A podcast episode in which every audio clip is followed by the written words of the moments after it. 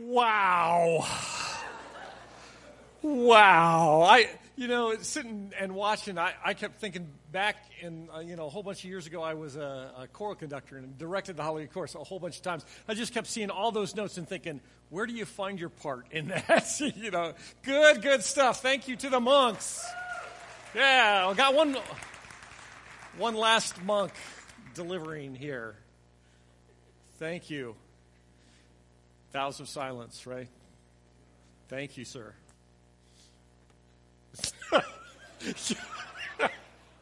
oh, goodness. Silent monks from mid Michigan uh, uh, sect or something. I don't know. Hey, uh, are you ready for Christmas? I heard. I know Chris asked. Yeah, lots of you are saying yes. Anybody not there yet?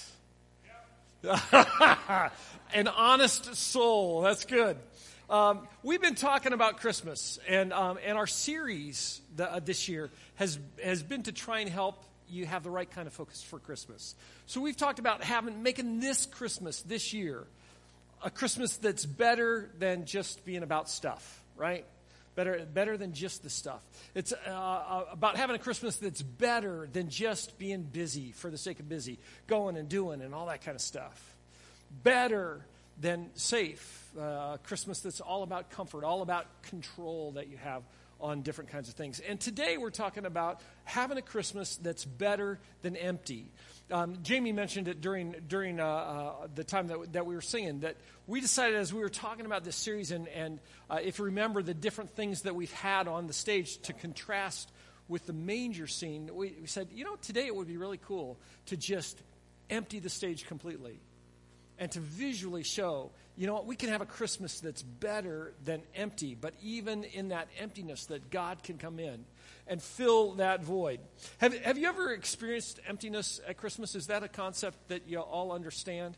Maybe, maybe sometime, you, you know, as a kid or whatever, maybe as an adult, you were thinking, if I can just get that one present, you know, if I can just oh, if that comes, that'll be great. And you got to the end of the day on Christmas Day, and it was like, oh, this was great. But there was this sense of emptiness that was there.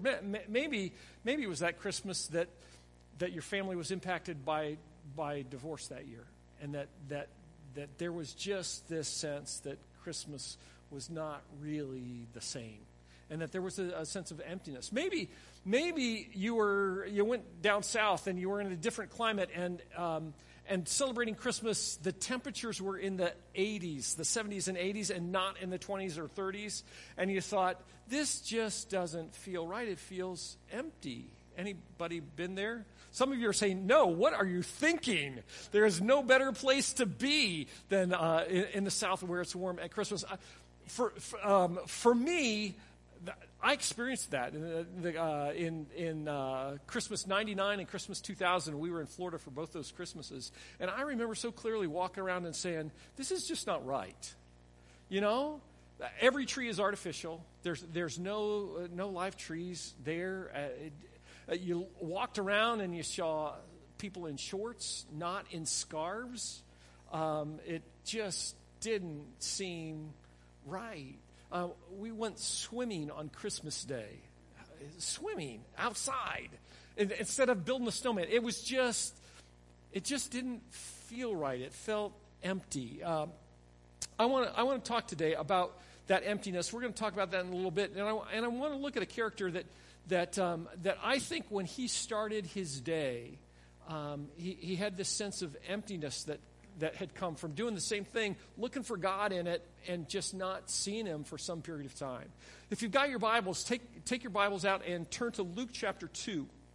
Um, if you've got the North Point app, you can go, go ahead and open up there. If you want to go to the Bible app to, uh, uh, to uh, one of those, that would be great as well. We're going to start in Luke chapter 2, verse 22. The scripture is going to be on screen as well. We're going to look at, a, at, at, a, at an at an episode, something that happened in Jesus' life that we don't usually include in, at Christmas time, mostly because it's a part of the Christmas story, but it takes place about six weeks after Jesus was born. Luke chapter 2, verse 22. When the time came for the purification rites required by the law of Moses, Joseph and Mary took him to Jerusalem to present him to the Lord. As it is written in the law of the Lord, every firstborn male is to be consecrated to the Lord, and to offer a sacrifice in keeping with what is said in the law of the Lord a pair of doves or two young pigeons. Let's pause just for a second. The purification that Mary had to go through and that Jesus experienced when, uh, when he was 40 days old was one of the 612 laws that God had given through Moses to, to his people, to the nation of Israel. 612 laws that they had to keep in order to have the right kind of relationship with God. Aren't you glad that we don't live in that now? That we, that we don't have those laws. But in those laws, there, there, were, there were all kinds of things, and there, was, there were specific commandments that were given for the purification that happened after a family had their firstborn son. That's what Mary and Joseph were experiencing at, at this point in time. Um, they needed to go to, to, the temple and to make a sacrifice. Um, that, uh, what was that sacrifice about? It, it was actually about the redemption of this particular child. Um, it, it was a reminder of, of the slavery that the Jews had experienced in Egypt and, and what had happened when the, um, when the ten plagues had, had, had happened to the Egyptians in order for the nation of Israel to be freed from the hand of Pharaoh. The tenth plague was the, was the angel of death came and killed the firstborn in every family that was there. Um, every family. God spoke through Moses and said to the nation of Israel, hey, here's the way that your firstborn child, your firstborn son, will live. You need to kill a perfect lamb, the best lamb that you have, not one, one without any flaw or blemish. And, and kill that lamb and spread the blood of that lamb all over the frame of your door and when the angel of death comes, he'll pass over your house. And so it was the Passover. This particular um, offering that was given was for Jewish families when they had their firstborn. It was to remind them of that experience because they would bring their firstborn son and give him back to God at the temple or at the synagogue. They would, they would literally give their son back to God and say, God, this is the firstborn. This is our first fruit. That we give him back to you. And then they could give an offering, make a sacrifice that would allow that child to be given back to them to raise. It was the redemption, the consecration of that firstborn that happened there. And in the law, there were three ways that they could do it. They could give five shekels of silver, um, which is interesting because if you Google right now and say, how much is five shekels of silver worth? It's only worth like about two and a half bucks right now. But at that point in time in history, um, that, that's because we have access to silver. At that point in time in history, five shekels of silver was equal to about two and a half weeks worth of wages.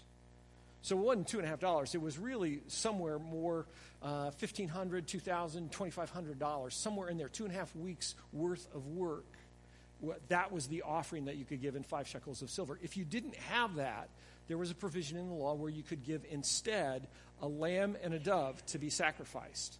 So if you didn't have that much money, you gave the lamb and, and the dove, um, and that was the way that you redeemed that firstborn son. And if you didn't have that, if you didn't have the ability to give that lamb, you could give two doves, two small birds, which was worth about a half a day's um, wages. Uh, so, uh, you know, a lot, lot less. That's what happens here. And, and what's interesting is Mary and Joseph, when they come with Jesus to the temple to make the sacrifice, he's 40 days old. Um, they don't have five shekels of silver. They don't even have the resources to be able to give a lamb and a dove. They come with two doves. Mary and Joseph were poor. They weren't in abject poverty, but they didn't have many resources. Um, it's, it's amazing to me to consider the fact that God came to a very humble family and that Jesus was raised there so far from the palace, so far from the riches, so far from all the trappings of life. Jesus came to this young couple with, with not very much. Um,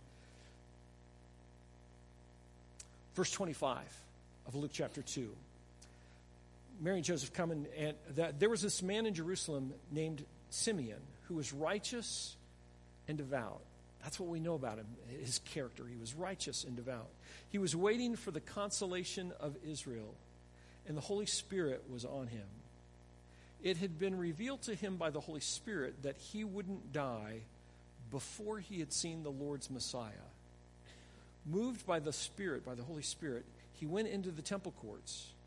When the parents brought in the child Jesus to do for him what the custom of the law required, Simeon took the baby in his arms and praised God, saying, Sovereign Lord, God who controls everything, as you have promised, you may now dismiss your servant in peace. He said, I can die now. For my eyes have seen your salvation, which you have prepared in the sight of all nations, a light for revelation to the Gentiles and the glory of your people Israel.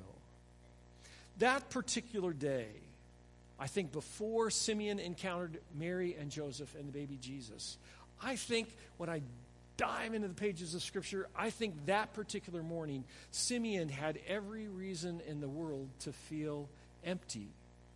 God had promised him through the Holy Spirit that he was going to see the Messiah, but for some period of time, he had gotten up every day looking for the Messiah and come home empty. He, he had gotten up in the morning and said, God, is today the day that I'm going to see your promised one, the, the, the one that you've promised Israel, that's going to change everything? And every night he'd come home and go to bed and say, Oh, didn't happen.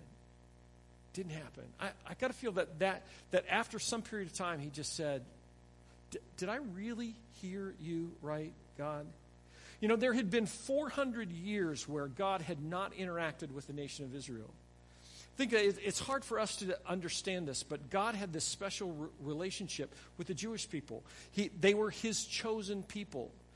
God had spoken to Abraham and had said to Abraham, "You're going to have a you're going to have a son, and he and through his through this son, all the world is going to be blessed."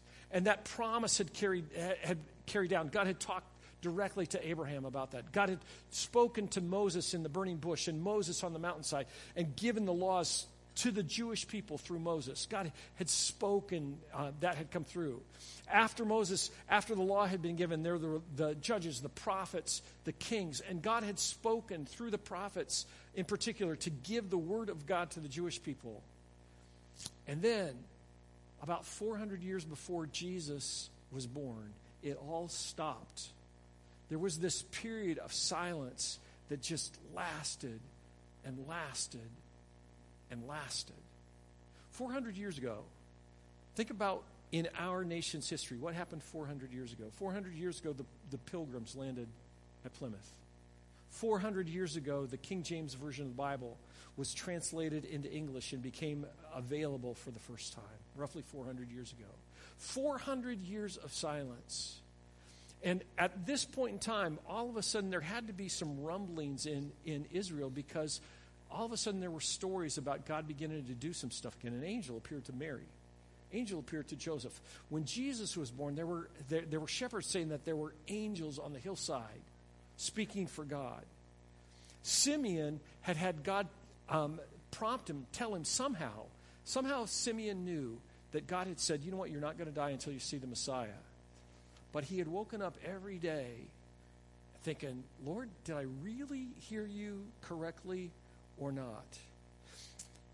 Do you think Simeon second guessed that word from God? I, I think so, because I think that he was like us. You know, if, if you think back in history, Adam and Eve second guessed God in the Garden of Eden, right? God said, You can eat anything you want in the garden, just not that tree. And when Satan says, Did God really say that? Did God really mean that? Adam and Eve said, huh? Maybe, maybe we didn't hear right. Abraham, the father of the Jewish nation, second guessed God as well. God had given him this promise that said, you know what, you're going to have a son. Uh, you, and, you and Sarah are going to have a son, and through that son, all the earth will be blessed.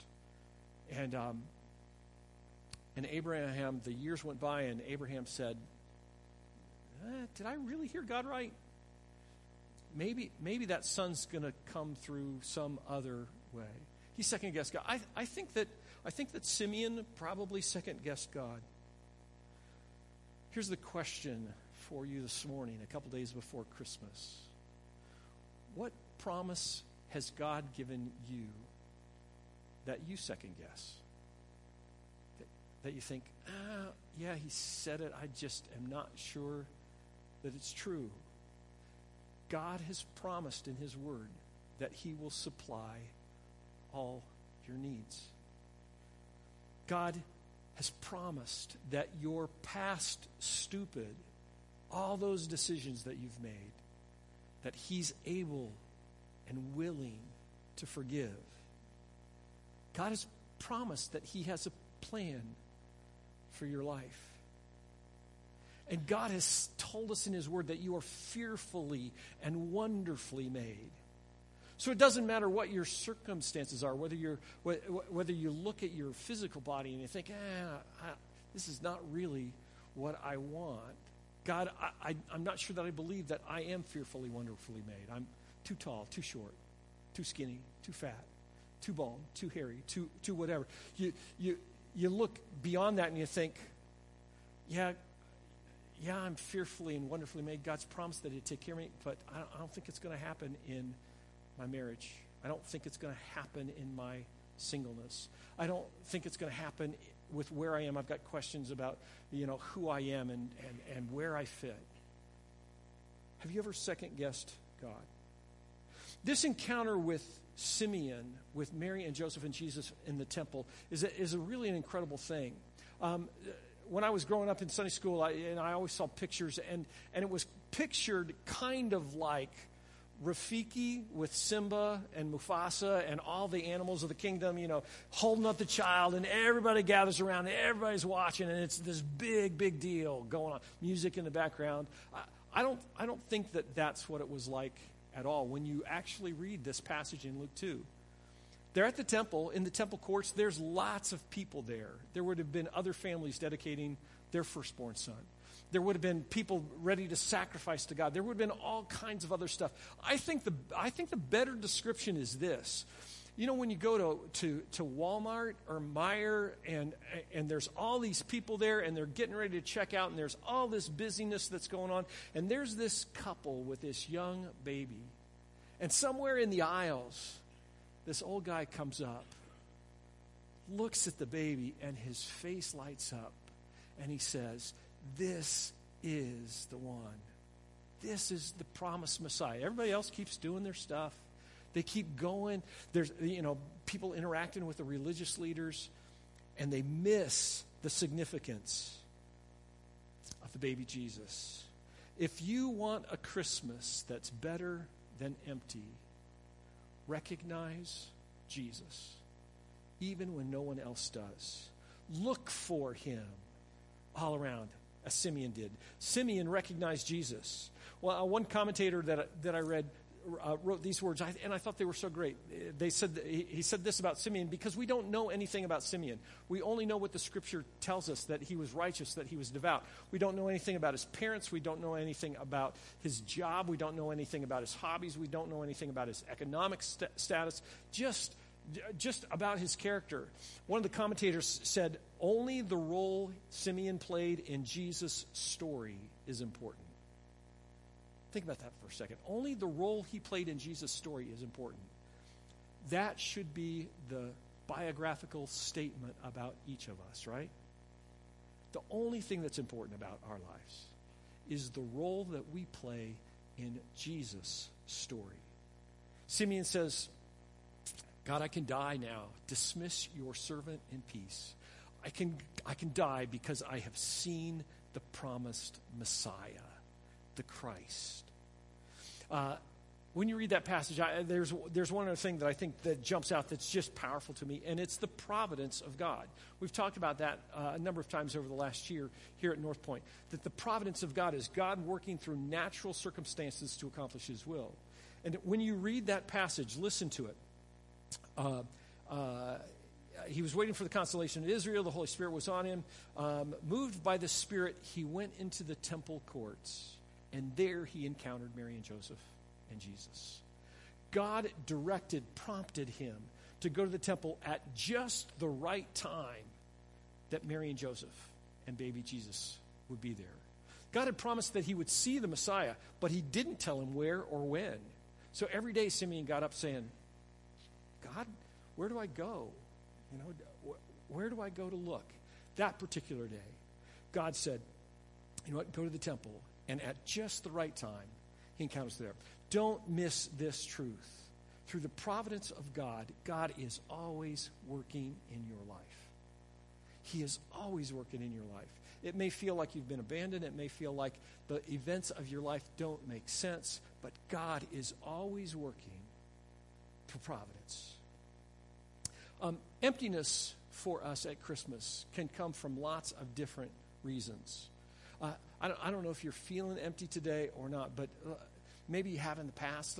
Let me, let me just. Um, let me just prompt you to do some thinking. Some, sometimes emptiness comes because of uh, situations in our family. Um, uh, there's a, a, level of brokenness there, and so we celebrate Christmas and it just feels empty. Sometimes the emptiness comes because as we get older, our family and friends get farther and farther away from us, and, and we feel lonely. It, it grieves me whenever I read about um, people who are in nursing homes or assisted living, and, and they live out Christmas Day without anyone ever coming to visit.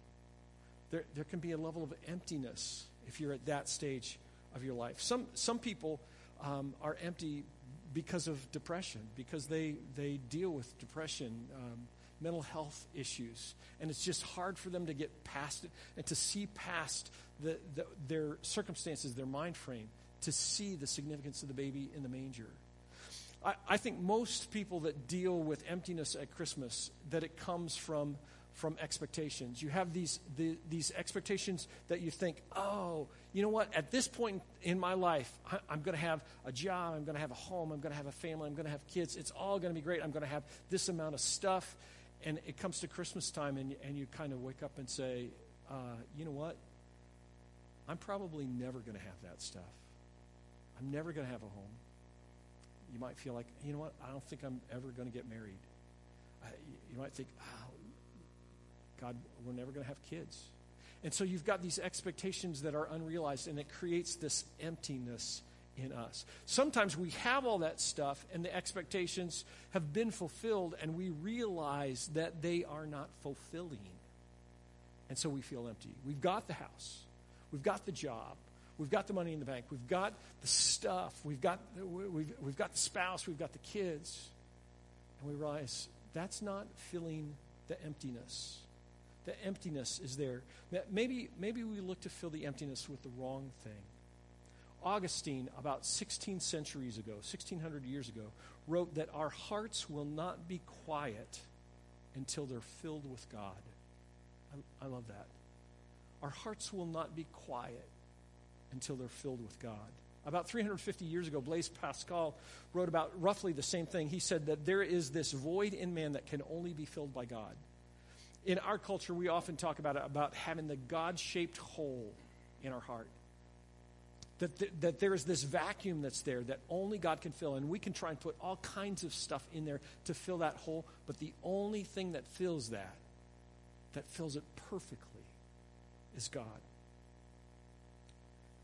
You know, when you're empty and you continue to live on empty, it creates this spiral that ultimately results in despair emptiness after emptiness after emptiness when we when we recognize that it it ultimately results in despair in us.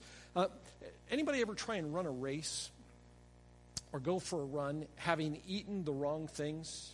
You know you, you eat a whole bunch of candy or whatever and you go out to do the run and um, and maybe you're doing a 5k maybe you're doing maybe you're crazy and doing a marathon you know um, you, you you get out and you're doing the run and about a third of the way in, you think, there's no way this body is going any farther because there is no fuel in the tank. You run on empty, and ultimately you get to a place that, that you think, I, I don't even think I could get home.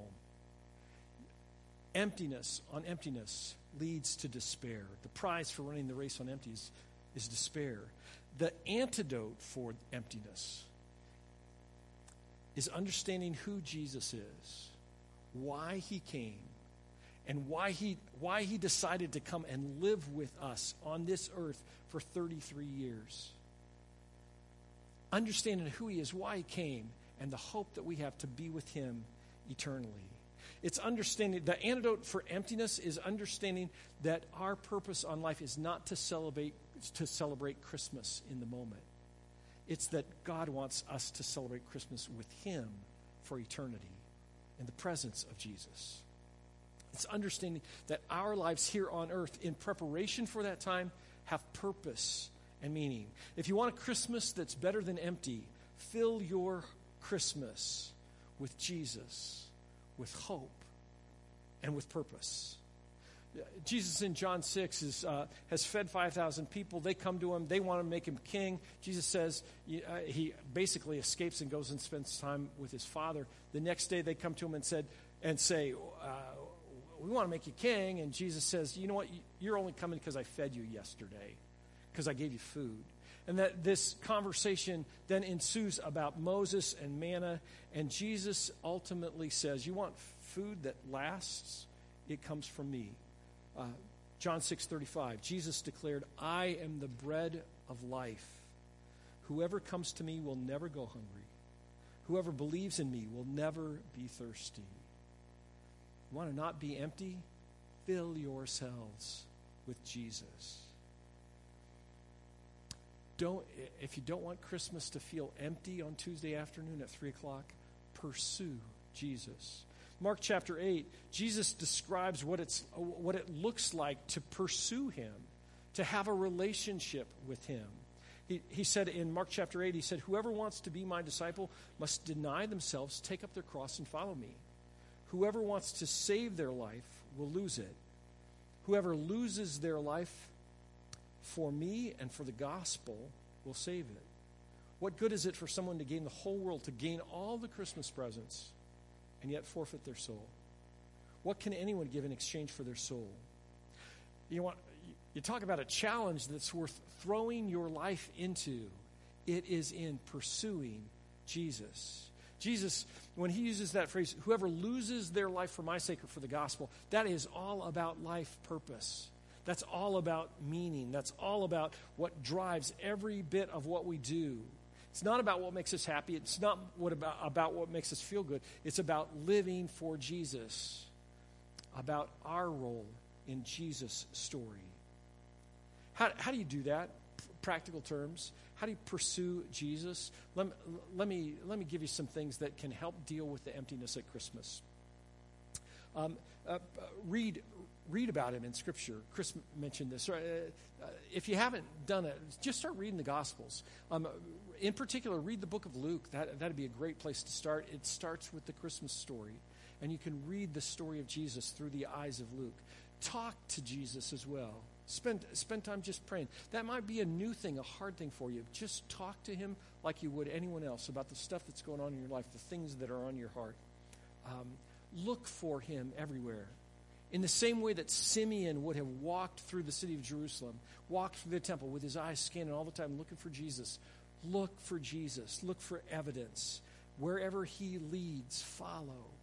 Listen for him.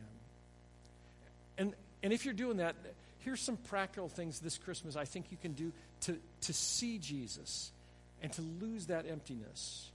Um, first thing is, is this just um, disconnect digitally and electronically. Um, let, me, let me challenge you. Tomorrow, beginning with whatever Christmas Eve service you come to, until, until Wednesday morning, so a day and a half, turn your phone off. Turn your computer off. Some of you are going, ah, ah, ah, that's all the more reason to do so. Disconnect so that you can hear God speak, so you can enjoy that moment, so that He can fill you up at Christmas time. Stop comparing your Christmas to other people, to other people in your family, to your other friends, to the people who are around you. Stop comparing this Christmas to Christmases in the past so that God can fill you up. Just enjoy the moment of that. Um, I don't know if you could do it, there's just a couple days, but reach out to others and maybe practice some hospitality. If you know someone that's going to be by themselves, invite them to come and spend Christmas with you. Um, a number of years ago, uh, there was a lady in our church that was, um, she was kind of a rascal of a lady, um, but she was all by herself. Her husband died, she was widowed, Um, she didn't have any uh, any children. She was disconnected completely. She was going to be all by herself. And we invited her to our house for Christmas. That kind of cr- cramps on your Christmas style. But it was an incredible thing to see her get so excited about our kids, our girls, opening their presents. Reach out to somebody who's by themselves. Practice hospitality. Um, give back. Volunteer. Find a way to serve in the name of Jesus. Um, maybe in the next couple days you can write a note to, to your kids' teachers or, or principal or maybe to a politician and, and tell them thanks for what they're doing to impact our community. Maybe you can do the same thing for police or fire. Maybe you can go take some cookies to those guys and gals. Maybe you can go and clean their toilets. Um, you know, do something to serve them and to express the love of Jesus at Christmas time in a cool way. Be be a secret Santa. Find a, find a way to do something that doesn't that that no one will ever really know. Well, we, we lived out in Washington, D.C. for a whole bunch of years. For about 20 years, our family was in Ohio. I remember when the girls were little coming back for Christmas one year. Um, the, the girls, I can't even remember what ages they were, but we were making this, this 10 hour journey. With, we knew every McDonald's along the way. Um, we stopped at, at, McDonald's in, in the section that, w- that, was, um, that was a kind of economically deprived situation. We didn't look uh, like the people who were around us at all. And um, we're, we're, we're sitting there uh, in McDonald's, and this older guy came over, and he said, he said to us, he said, can I, can I give your kids a present? We're right there with him. And we said, yeah, that'd be okay. And out of his pocket, he took a quarter for each girl, for our three girls, and gave them a quarter. And um, in that moment, I, I was thinking about that. It, it was just such an overwhelming sense of God's love for us through a stranger. Figure out, figure out some way that you can do something like that for someone that no one will ever know about and express God's love in a, in a cool way. Don't turn down an invitation. Um, if uh, with someone that you know that uh, you know safe kind of a deal. Uh, but if somebody invites you over, say yes even though it might be, it might stretch you to do that, say yes, because God might be in the middle of that. And don't try and control all of your circumstances this Christmas. Don't, don't try and do it.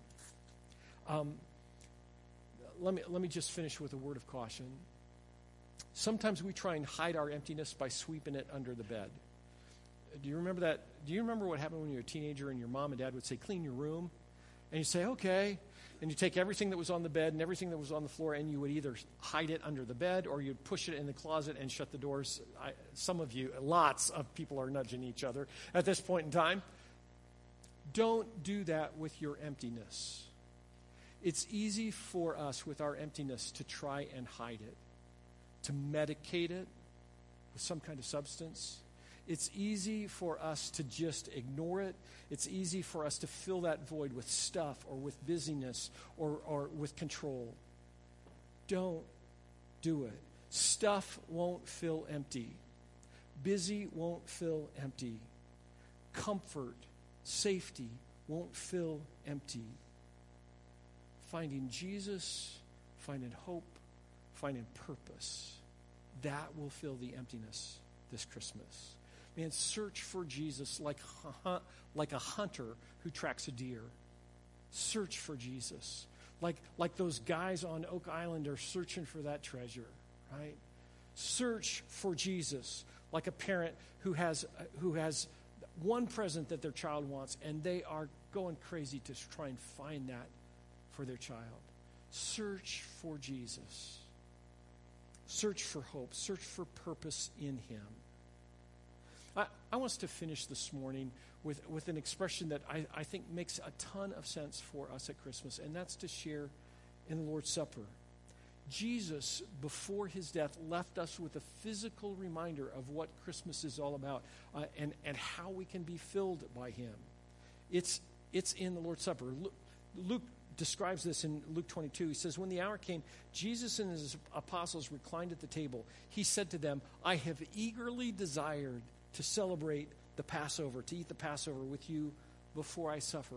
Jesus said, I want to do this with you guys, even though, even though I know what's in front of me. Even though I know I'm going to be tortured, even though I know I'm going to die, I want to be with you. It's incredibly interesting to me the, the, the parallels, the symmetry of Jesus' life. After Jesus is born, 40 days after he's born, he's taken to the temple and a sacrifice is made, an offering is given to remind the family of what redemption looks like, to remind them of the Passover. At the back end of Jesus' life, 40 days before he ascends into heaven, 40 days before he ascends into heaven, Jesus celebrates the Passover with his closest friends. Luke describes it this way that Jesus said, I tell you, I will not eat this meal again until it finds fulfillment in the kingdom of God. After taking the cup, he gave thanks and said, Take this, divide it among you. I tell you, I won't drink again from the fruit of the vine until the kingdom of God comes. And he took the bread, gave thanks, and broke it, and gave it to them, saying, This is my body given for you. Do this to remember me. In the same way, after supper, he took the cup and said, The cup is the new covenant in my blood, which is poured out for you. What's going to happen? Uh, ushers can go ahead and come down. They're going to they're going to pass trays down that have a little cup of juice and a, and a little bit of cracker. If you're a follower of Jesus, if you know Him, if He is the Lord of your life, take that cracker, take that juice. And in the next few minutes, as music plays in the background, allow allow yourself to experience Christmas that God designed, to be filled with the power, with the wonder, the joy of the reality that Jesus came to earth for us. If you don't have that kind of relationship with Jesus, it is absolutely okay to just pass the tray on to the next person. Listen to the quiet music, just kind of enjoy the, the opportunity to take a breath and be still. Um, and, and, and, and just talk to God as well. Say, God, is this stuff really real? Or not? There'll be a time of quietness once you have the, the cup and the bread. And then, um, whenever you're ready, go ahead and take it. We'll sing and we'll end our time together, end our, our uh, Christmas together. Jesus is the only one who can fill that void that we have.